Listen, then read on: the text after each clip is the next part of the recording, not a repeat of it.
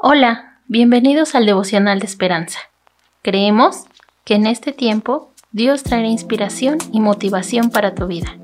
Así que prepárate para un tiempo de intimidad con Dios. 20 de mayo. El Jesús sonriente. Te ungió Dios, el Dios tuyo, con aleo de alegría más que a tus compañeros. Si tuvieras que representar a Jesús en una película, ¿Cómo abordarías el papel? Ese fue el desafío que enfrentó Bruce Marchiano, quien interpretó a Jesús en el filme Mateo en 1993. Como sabía que millones de espectadores sacarían conclusiones sobre Jesús con base en su trabajo, el peso de reflejar correctamente a Cristo le resultaba abrumador.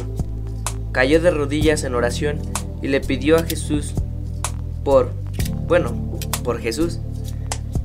Bruce captó el concepto en el primer capítulo de Hebreos, donde el escritor nos dice cómo Dios, el Padre, diferenció al Hijo al ungirlo con oleo de alegría.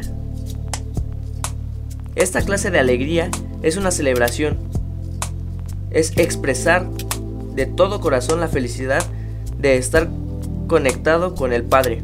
Esa alegría reinó en el corazón de Jesús durante toda la vida, como lo describe Hebreos 12.2. Por el gozo puesto delante de él sufrió la cruz, menospreciando el oprobio, y se sentó a la diestra del trono de Dios. Siguiendo el ejemplo de esta expresión escritural, Bruce ofreció un incomparable retrato lleno de alegría de su Salvador.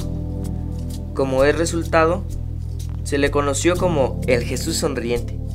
Nosotros también podemos atrevernos a caer de rodillas y rogar a Jesús por Jesús, para que reflejemos su carácter y los demás vean en nosotros la expresión de su amor. Señor, que pueda irradiar tu alegría en todo lo que digo y todo lo que hago. Te damos las gracias por todo lo que haces porque nos permites mantenernos bien, permítenos reflejar alegría y felicidad y amor con las demás personas. En el nombre de Jesús, amén.